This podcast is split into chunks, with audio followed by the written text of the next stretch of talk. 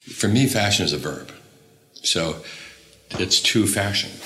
You're listening to Wardrobe Crisis with Claire Press. Join me every week as we look at sustainability, ethics, and the business and madness of fashion.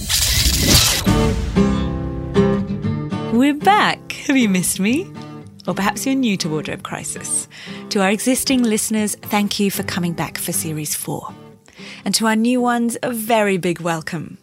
Now, 2020 here in Australia, where I live, began in a really confronting and difficult way with the terrible bushfires. And I'm sure that you've watched that story unfold and read the horrendous stats with millions of acres burned and just unfathomable. You know, the stuff about animals. We've lost maybe 1 billion animals. You can't even imagine what that means. I will share some links if you want to read more around this subject. But I just wanted to mention it here and to say that I think it reminds us that we need to take action we need more awareness, more education, more collaboration on climate and on the environment in general, and everyone has their part to play. For me, it's been about renewing my commitment to doing this work, doing what I can do, which is telling these stories about sustainability. Starting with Amber Valletta, who is the supermodel, activist, and all round awesome human that I think is really leading the way when it comes to models using their platform in sustainable fashion to talk about the stuff that matters. Since we recorded, Amber has joined Jane Fonda's Fire Drill Fridays movement. She even got herself arrested. So you might have seen Amber on the news. You've certainly seen her in the news agents. She's done so many Vogue covers, I have lost count. In the 90s, she was in all the big fashion campaigns and she co hosted her own show on MTV. In the 2000s, she went to Hollywood. Fun fact she was in Hitch with Will Smith. Do you remember that? But at the end of the day, what really matters? This candid interview isn't about fame and fortune and fashion fabulousness. It's about hopes and fears and dreams, and it's about self care, care for nature, and for life on Earth. It's about our responsibilities to each other and to the planet. So, let's get to it. Amber, welcome to the Wardrobe Crisis podcast. I'm absolutely delighted to be interviewing you. Thank you for joining us. Thank you for having me, Claire. I want to just start by talking about Versace because it was yesterday. I mean, the internet was broken again by Versace. What happened? Well, last night was the Versace Spring Summer 2020 show, and Donatella surprised us all. Actually, did you not know? I didn't know until like we signed an NDA at the show, and even then they didn't tell us who. But I kind of started putting pieces together. But I closed the show, and then instead of a normal finale, J Lo came out in the new version of the jungle dress. Yeah, but just before that, there was that voiceover that was Google now showing me the real jungle dress because the yes. prince had been through other looks before. Right. So the first time was I guess 2000 when I wore it, and that was the first time the jungle print had ever been seen. And then it just kept coming out as this reiteration of itself, and J Lo wearing it obviously, and I think one of Baby Spice and a bunch of you know, right. Donatella even wore it. And that dress, when JLo wore it the first time, broke the internet. I guess that's why Google created Google search images. I mean, phenomenal. That so I don't know Grammys. about yesterday if yeah. she broke the internet again, but she definitely did 20 years ago, which is kind of amazing and part of history for actually everybody because of the what it means. Google Images means a lot for people. Absolutely. Um, but at the same time, it would be really cool if the next iteration of that dress, when we're talking about the jungle and environment and things like that, the next iteration of that dress is made sustainably and perhaps even biodegrades quickly. Um, that if we could use the power of what happened yesterday with just that moment in fashion, if we could use that within our industry to make a giant shift, that would just be like so exciting. Well, that's what I was thinking. I mean, the added layer of meaning that comes from you modelled that original dress, which was well September 1999 was when you first right. on the runway, but then you're in that iconic ad, so spring 2000. Yes. But you know, fast forward 20 years, yeah. and we've got the context of the Amazon on fire. Yes. Which I know you've shared widely about on Instagram. Yes. I know you're worried about, as we all and are. And the climate strike was yesterday, same day as the jungle dress, which is kind of weird and ironic. You know, you have the like you said, the Amazon's on fire and the jungle dress and, you know, now where we where are we today? Exactly. I mean, before we get on to the environment, I just like to talk more about Versace because we can. I mean, it Well- is it is fabulous. It is fabulous. Last night you modelled a black dress that reminded me a bit of Liz Hurley's black dress with the sequins, although it wasn't the same. But you did wear that original dress in InStyle recently. Yes, the safety pin dress. Yeah.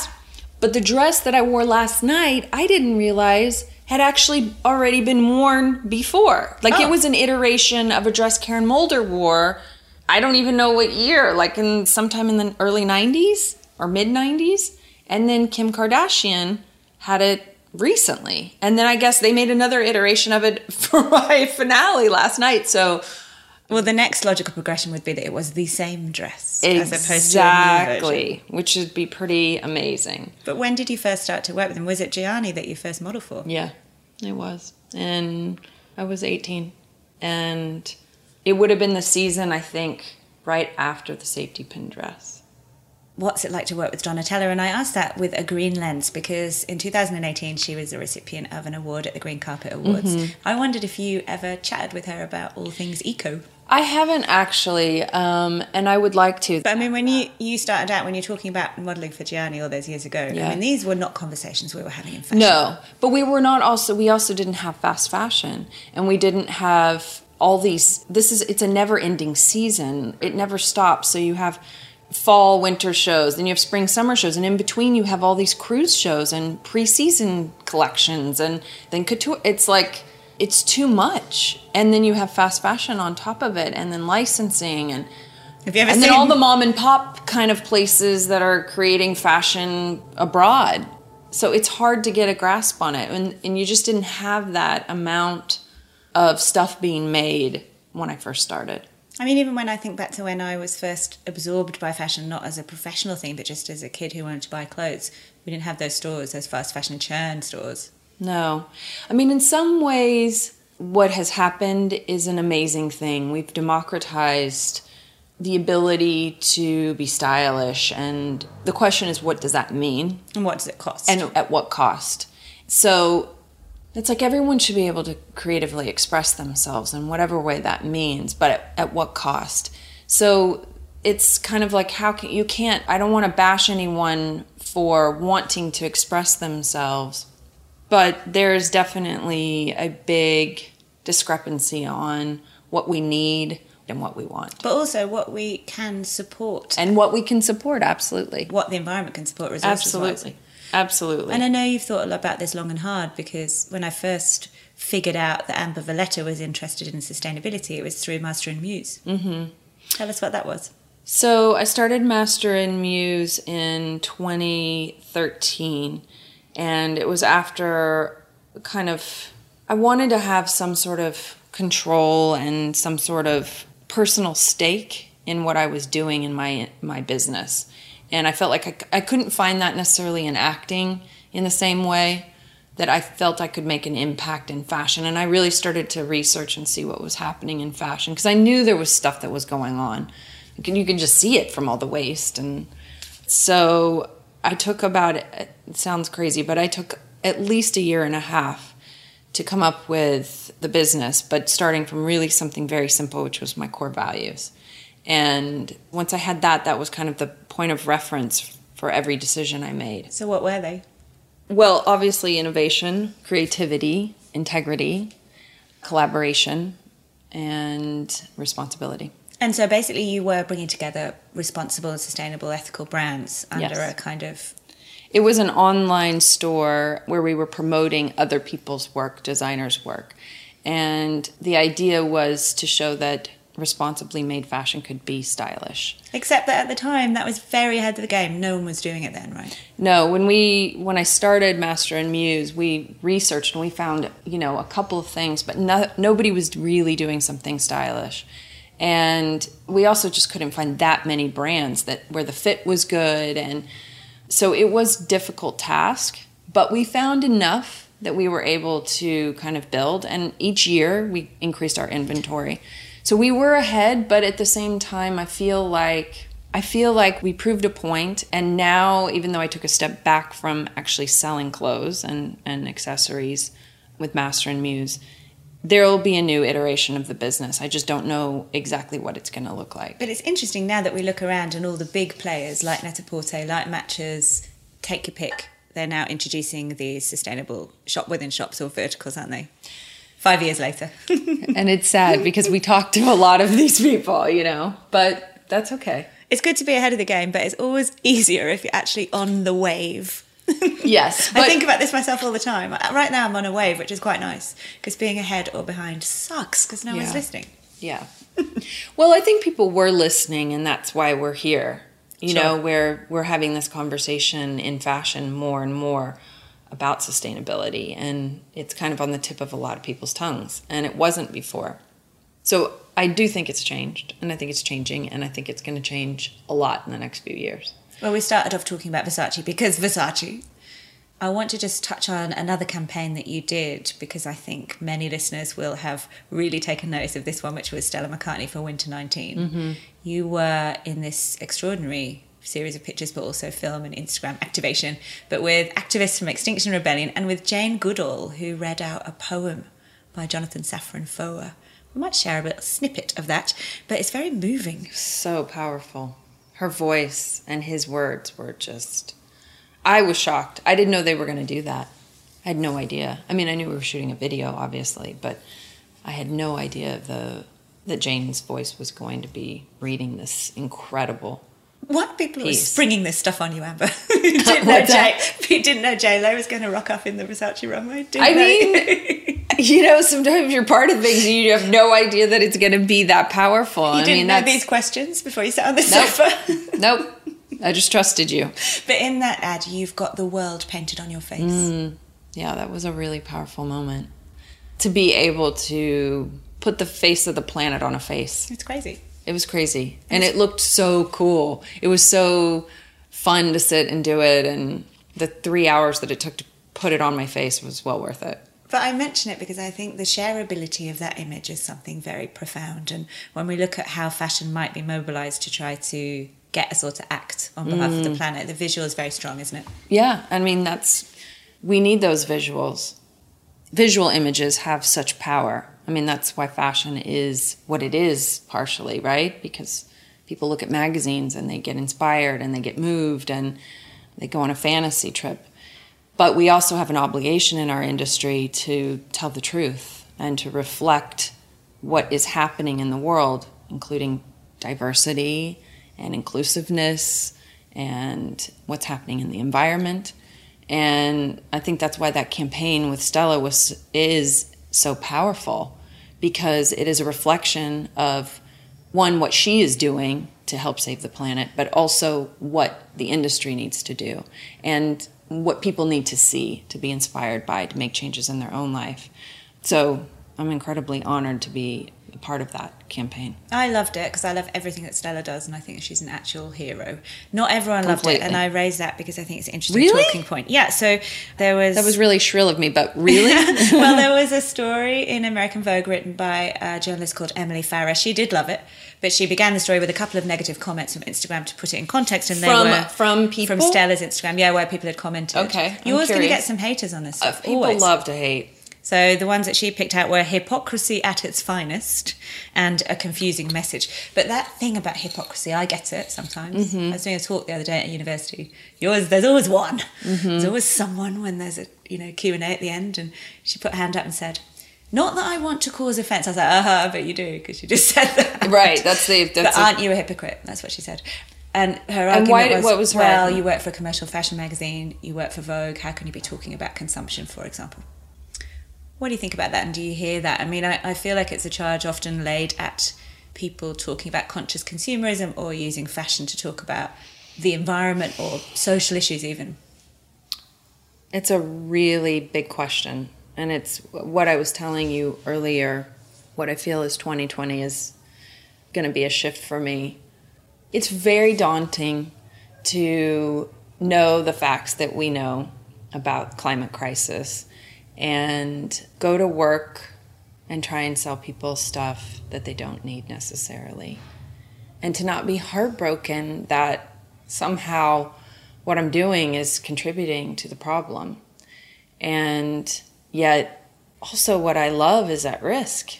The planet, my family, my life, but also my creative outlet. I love fashion. I love designers. I love photographers. I love models. I love hair and makeup. I love the whole thing. I love the jungle dress. I, you know, I've been thinking about it a lot and I've been thinking, do I need to retire? Do I need to make some major statement to the industry, like a, an op ed or something, and say, listen, guys, this is, you know, I'm, I've been really grappling. I've been really grappling with it. I've been in a lot of contemplation about it this year. I also have to provide for my family, so I'm I'm not at the luxury of just like completely quitting work. But then I'm like, well, how much do I need? So I am really trying to, I think, in the next few months, plot out how I can communicate this shift that I need to make and go to work, but make major strides in the industry and trying to get people to change and be a little louder and not be so scared of the haters or losing money or people being annoyed they think you're on a soapbox or whatever it is. I'm so glad that you articulated that. I think lots of those things quite frequently. Often when i walk down a high street and see all the stuff most often when i'm in an airport feeling guilty about my flight shame mm-hmm. and then seeing all the stuff for sale in the airport so much stuff to buy that you don't need it all on a whim because you're bored and you've got 20 minutes i think there's a lot of big these are big questions, right? It's like, you know, what void am I trying to fill? Where's my consciousness? Can I be in the moment? Can I get off my gadget? You know, what am I running from? Why I know climate crisis is in front of me, and why am I not out in the streets screaming like a crazy person? Why aren't people listening? You know, I think these are, it's all happening, obviously, for a reason. But I also think that there's a as much as there's a, this heaviness and this these big existential questions, there's also another part that we have to be able to balance, which is like it's a compassionate side. It's the yin and the yang. It's like yes, we've done a lot of bad, but we've also have the potential for a lot of good.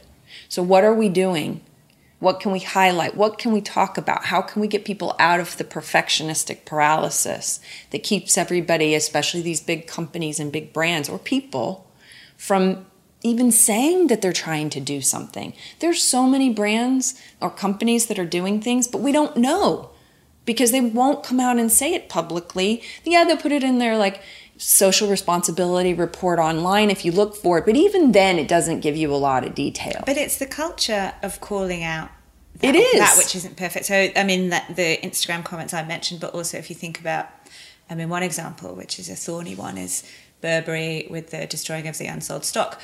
Obviously that created a mass press hoo-ha and everyone was shocked and appalled, and rightly. However, they admitted that in their report. It wasn't an expose, it was part of their reporting. Most brands don't do that. Yeah. That's what happens or can happen when you yeah. do that.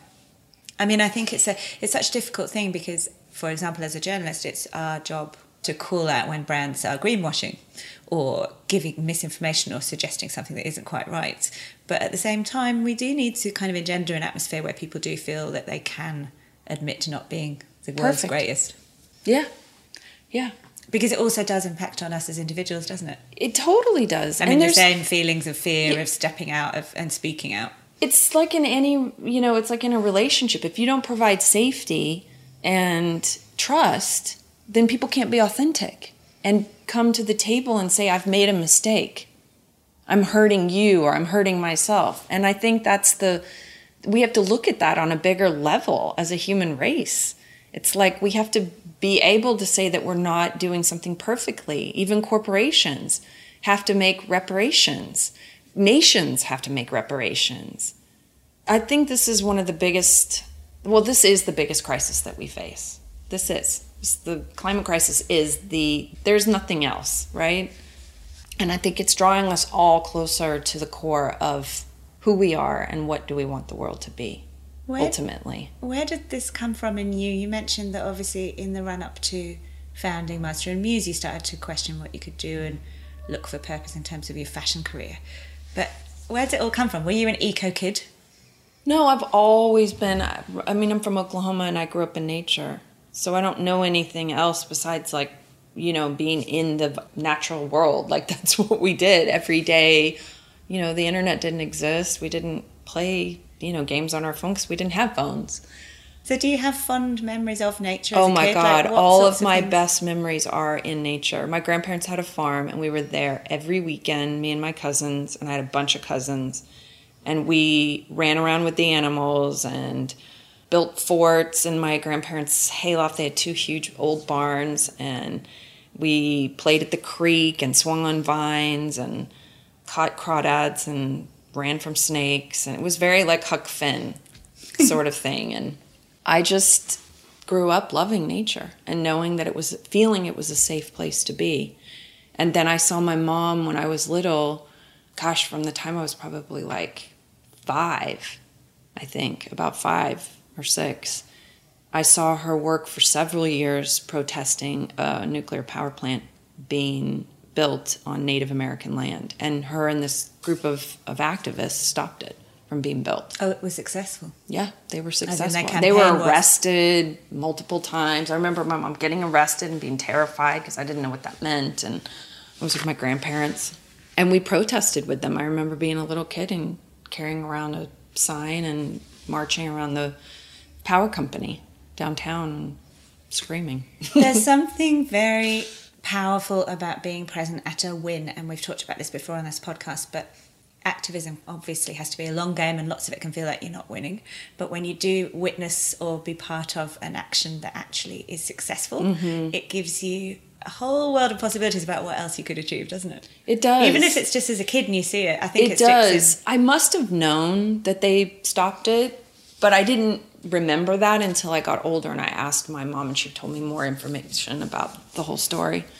But I just my mom always instilled in me to to be an active participant in the world and to be a voice for those who need help and to help those people in need and so maybe because of that and i i don't know i just always had this belief that i needed to to be better and do better no matter what and i don't oh, i don't feel i hit the mark very often but i don't think i'd be able to sit idle either and see what's going on. So now there's a bigger voice calling me to go a little deeper than what i have been doing because i think i've been playing it a bit safe. Let's talk about modeling because when were you scouted you were young like 15 17 mm-hmm, 15 now obviously at a very young age mm-hmm. you're not thinking too much about protecting the environment. I mean, we didn't even know though back then. We didn't know that there was there wasn't really a big problem yet. I mean, the first time you start scientists- hearing about it is a bit later, actually, and it was the ozone. Remember? Oh well, I do because Remember? we've still got a dirty great hole in Australia. Yeah, that was the first time we started hearing anything really, and then I think the next time I really started Oh, hearing acid rain. acid rain, and then pollution, you know, just like you would hear about smog. And then it was Al Gore. Really was the first time I heard any big public figure talk about what we were really up to and that there was climate change possibly. He was calling it global warming, right? That was the first big term, global warming. And that was 2007, and I think that at that time there was a broad wake up call. I mean, that was a time when everyone thought things would change, but I think 10 years later it didn't change. Yeah, I think that has a lot to do with people that are in power. And that doesn't mean just governments, that means the people who are holding corporately all the power. the But- money. But what, at what point for you personally then did it become something that you used as part of your definition of the work that you do? Because I think of you now as, for example, I mean, I could rattle off a million things. Being on the cover of Italian Vogue's March 2019 issue, where it says, the cover line is just one world, or presenting for several years the Copenhagen Fashion Summit. Generally speaking about the environment, being in the Stella campaign, being the go to model for some of this stuff. And of course, there's more and more model activists joining this movement, and we need many of us to do it. But I do mm-hmm. think of you as kind of like a bit of a pin up poster person for model activism. When what, when did it start? I wasn't necessarily working on the environmental activism in my early years of modeling, but I was doing other philanthropy. So I guess the environmental stuff really changed when I had my son. And that was 19 years ago.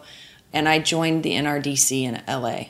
And that's the Natural Resources Defense Council.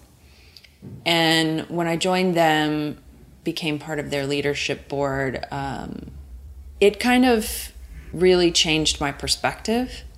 And I saw that obviously it was a much bigger issue than than just fossil fuels or um, that fashion was also involved in this. And that's kind of what started you know my uh, passion and, and activism in the environmental world is when i started working with the nrdc where do you get your information from? Um, everything from i read articles in business of fashion. I've read books. One of my favorite actually is cradle to cradle Oh, it's so good. Well, I will refer listeners to the episode in series two with William McDonough, the co-founder of Cradle to Cradle. He's a legend. He's amazing. Learned so much from him. That book actually really influenced me more than probably anything I've read. And then the Pulse Report by the Copenhagen Fashion Summit. Recently, I haven't read any books about the environment. I've just been reading for pure pleasure and entertainment, and currently I'm reading The Goldfinch by Donna Tartt. That is the most brilliant book. I could not put it down. What do you love it? I do love it. It's really good. And yeah, I mean, I don't know where it's going. I don't know where it's going at all. I'm like just in like the beginning like maybe six chapters. So, but there is this thing where when you are and trying to relax, putting your head into a serious science book about climate change is not that appealing. Well, the thing is, is you can't be of service to the world if you aren't giving to yourself. This is some maybe food for thought for your listeners. I can't be of service to the world if I'm not feeding myself. And if I'm constantly reading doom and gloom, or even just facts, science facts, or um, you know anything that I'm curious about with the environment or fashion sustainability, it can be dry or whatever, more educational. If I'm not pausing on that and giving myself time to just be taken away on a fantasy, like The Jungle Dress, or a great book like The Goldfinch, I can't give back to people and the planet. I've got to feed myself. There's this whole thing around self care, isn't there? Which yeah. is a phrase we didn't used to use, but I think there's something very. Everyone's always talking about it because we need to take care of ourselves. We do. You have to. You have to give back to yourself, or you can't give to anybody else. And I'm really ready. I've launched my son. He's now in college, and I've worked a lot on my own health and well being in the last year or two. And I'm ready really to dive deeper in 2020 in a more service oriented part of my life. Because now I don't, I'm not someone's caretaker as much. Is there something about the getting of wisdom that happens when you get in your 40s? Oh, definitely. Don't you think so? I honestly, I've been thinking about this because I often surround myself with young women purely because maybe I'm talking to a lot of students, but also in fashion, you often have young women around you. And I always think, I'm old. I say it a joke, you know, I'm a dinosaur. I'm the dinosaur in this room. But actually, it's much, much better. I much prefer being in my 40s than I, I did with, with the insecurities I used to have when I was in my 20s or just trying to prove something or not having, I don't know. You get to a point when you pass 40 where you don't have anything to prove. I agree with you. And I also think mortality becomes really kind of in your face. And it's like, what do I want my life to look like for the next 40 years? And I don't know. I think in your 40s, you stop being so selfish. And then at the same time, you get more selfish in a really healthy yeah, way. It's like that. you become selfless, but then it's more loving of oneself. But you also think, actually, this is my purpose and this is what I want to do, and I'm going to do it. And I'm not yes. actually going to people please around all these other things and that don't matter. The, that's the loving part towards self, right? It's more loving of self. And then the other part is that you want to, I do anyway, want to walk more into the world and be more of service to others. Like, that's more important to me now than like, I don't know, something about when you're younger, you're kind of like, self-involved. Yeah, and it's also I think it's also just I feel like these phases of life are recognizable by everyone. Mm-hmm. You've got more you're on the running up the hill when you're a kid. Yeah. Trying to get all the firsts and do all the things and prove you can and learn. Yeah. And something happens when you get. I think it is the getting of wisdom. I think there's something good. You do get wrinkles. You get I Or think whatever. you become more understanding. You get too. wrinkles, but also wisdom and Yes. more. Yeah, maybe you do become more understanding. I do. Yeah, I I feel like I've become way more understanding and less. I catch myself in judgment. I mean, you know, it's a human human thing to judge, but I catch myself in judgment now. But being able to contemplate, is that my ego or is that my fear? You know, is that really about them, or is that just being some sort of you know negative part of myself mm. and trying and looking for the ways to be compassionate and see someone and hear someone for them and their experience. And that i think has been a huge shift in my 40s because it opens you up so much more to being generous with people. People need purpose to live. We need it you know? We're like even people need purpose at work or in their family. I mean, we need purpose in life. Mm. And definitely, I believe when you have a cause that is that's bigger than you, it gives you more meaning in your life and reason to get up and keep going and fighting. Seriously, who needs Oprah? You got us. We've talked about what role fashion can have in influencing public opinion and spreading awareness, but let's talk a bit about what models can do in particular because they have a very specific platform nowadays, don't they? Mm-hmm. When you have 20 million, 35 million, 55 million followers, you have an enormous platform, an enormous amount of power. Is it a responsibility? I mean, in my opinion, it is a responsibility. But it's hard to say that to somebody else. But from, okay, personally, do you feel a weight of responsibility? Personally, I feel a weight of responsibility on the content that I share. I cannot say to someone else that they should. I hope that they would use their power wisely. That would be my hope for them. The other thing is, with that enormous power, having 35 million followers, and you get to do these collaborations with designers, these capsule collections, or these so and so times so and so. It would be really awesome if people would do something sustainable I'm instead of surprised that most because it's just a, few you're do. doing a capsule collection. It's not like you're designing everything for the next you know 10 years. It's you're doing something for like two seasons, and it's like what 10 pieces. So I think that is something I'm gonna try when I see you know the next big one come down the road. I would like to sit down and talk to some of those girls and be like, if you're gonna do this, why don't you demand this? Because they want you, you know I would love they you need to do that. you more than you need them. You have 25 million followers, they have 500,000 maybe.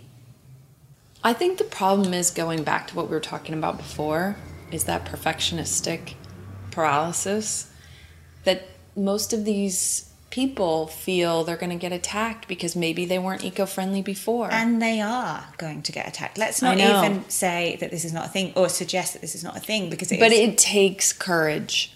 It takes courage and it takes fortitude and it takes belief that what you're doing is right. And and if they don't truly believe in it, then it will be hard to get someone like that to shift. Hmm. But maybe there's a, somebody who's going to be able to be convinced well, and the, take a risk. the noise. I mean, the more noise that we get, the more people talking about this space. Sometimes I feel like there's so much noise it's hard to cut through, but that's actually a good thing. If sustainability is a buzzword, that's a good thing. What's next for you, and how do you plan to use your great power and responsibility? Amber Valletta. I'm going to put on my green cape. Um, I am working on producing this short film called The Changing Room that we hope will educate consumers and brands alike about the problems that we're facing in fashion and climate crisis, but what we can do about it. Hopefully, we will get a couple massive influencers to be in it and they will help spread the message wide. I just sat up with a great idea. You did? Mate, ask JLo. Yeah. Come on. I could. I mean, I know. I do know her. you know, I, I got to think about that. I got to think about that. But, um, and then also perhaps We've talked about doing a podcast that's connected to the changing room. So it's really about, for me, I, one of the things I know clearly is that I need to speak about it more.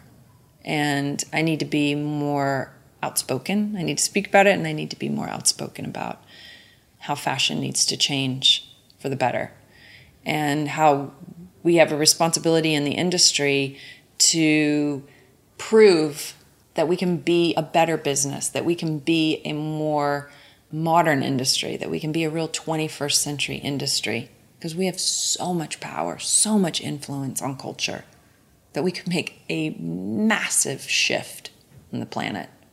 We are definitely an antiquated industry.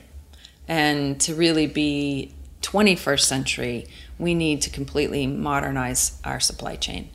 And we all need to work together to do it. And it's going to take collaboration and it's going to take people open sourcing and it's going to take truth telling from the media to the people that care, that are passionate, um, the influencers, and also the brands. People are going to have to come out of their comfort zone. It's more important, I think, to save ourselves than to look good or to make, you know, more money. I mean, the what's the bottom line? Is the bottom line to continue to live and thrive, or is the bottom line to make money and die? I don't know. God, I do. I mean, it's like the the classic um, protest sign of "There is no fashion on a dead planet." I think someone at no. Nike actually said that, but I mean, it seems so trite. But actually, if you think about that phrase, absolutely. But I think one thing I do want to say to your listeners is that there's a lot of people who just don't know there's a problem, and that's why you can't even be mad sometimes at people because there could be just a woman who's trying to go to work and feed her kids, you know, that's like has no choice or the woman that or the man that is trying to provide for his family and they don't have enough to go shopping in some fancy store where or buy sustainable stuff because they're it's more expensive. So they have they're obliged to go to somewhere that's cheap and disposable, not really disposable, but in their minds disposable or you have an influencer who isn't reading that information about climate change. They don't read the newspaper or they're not. I mean, I don't know how you couldn't see it or take it seriously today, but maybe they don't understand how they could be affecting it positively because maybe they feel like they don't do enough in their daily life or whatever it is.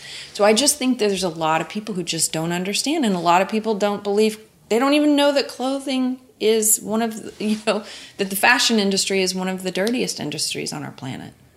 So what do you think it takes to shift this? I mean, we just have to get really loud, right? And do more like I said, more visual, more content, more everything of what we're already doing. What do you think? I mean, yes, ideally we need somebody like a J Lo or a Kim Kardashian to to just do it once. I vacillate between two things. My main line on this, and something I try very hard to stick to, even when it feels like it isn't coming naturally, is just keep positive because yes. I firmly believe that ranting and shouting at people, which is something I want to do quite often, doesn't actually work. work. No, so I try not to do it. I try to do that in private. Yeah, you try to just kindness. shut my mouth when I'm feeling very negative, particularly around, for example, the Australian government. Mm-hmm because people are inspired by possibility, hope, yes. opportunity, and fun because they want to come along with you because it's fun. Mm-hmm. They don't want to sit with the shouty woman in the corner whinging. No, the problem is is that we're talking about something that's not so fun. I know. And then there's also a problem with that because part of my existential crisis around this is should we even be trying to make this fun? I mean, the podcast I recently did last series with Extinction Rebellion, I think will have raised a lot of people's questions and fears because they are so direct in what they're saying we're facing, and then are saying absolutely no fun here, no. Death. what are you doing about it? But to me, I still feel like that is not the way to encourage mass uptake of activism on behalf of the planet. It has to come from love, togetherness, all those words I that seem a bit. You. I'm not very good as an English person with those words. I agree with you. I think, but it is come together. That. I think there's life is hard, no matter what. Really. If you just take away all the like extra stuff, work, fashion, entertainment, all the extra stuff, and you just break down life very simply to people are born, you love people, you fall in and out of love, you break up, you lose your mother, you lose your father, you move away, you lose friends, you, You find sick. friends, you get sick. All of those things, those are all natural human experiences which we would have with or without the world that we live in. And that in itself is hard. The human heart feels so much, and it's hard to be a human. But it's so much better to come from a place of love. And that's why I think we have to come from positivity, like you said, because no one is going to want to join the ride if it's doom and gloom 24 7. Life is already freaking hard on the most basic level. What did the Buddhists say? That life is suffering? Hmm? It is. And they were saying that like thousands of years ago, before the internet and before fashion, before anybody broke the internet, right? So if we look at it at such a basic level, if we don't come at it from some place of some sort of kindness and love and compassion, there is just no way we're going to make any change, I don't think. So how can we get there? You know, that's what I, I, I want to be a part of is is that change. I don't know any other way through it except to do it creatively. All right, let's finish with one call to arms. Mine is going to be start where you are and start today. So if you're mm. listening to this and you're thinking, I want to hang out with them because they're so filled with positivity and she knows Donatella. start today. Find your crew, find your community, get involved with whatever it is that is the cause that is most dear to your heart. It could be something really simple like fighting fashion waste. It could be something massive like climate change, but just start today with one little step. What's yours? No pressure. No pressure. That was well said. Um, more than anything, I think it's just slow down, be conscientious, and think about it. Do I need this? Do I really need this? We really need you, Amber Valletta. Oh. Thank you very much. Thank you. I want to give you a round of applause. Now it's getting hard. My parents feel that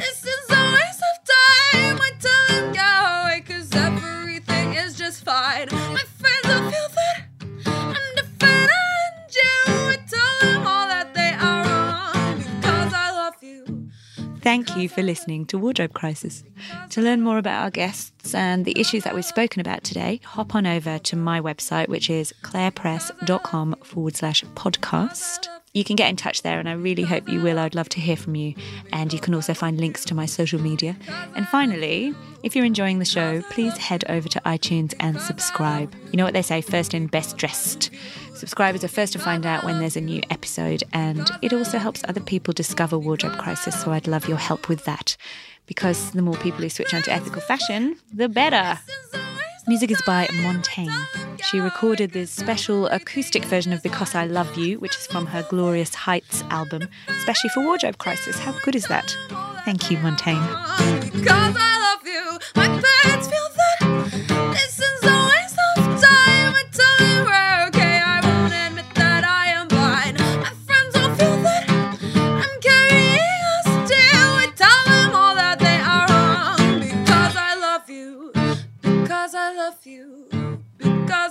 Love you. Because I love you. Because I love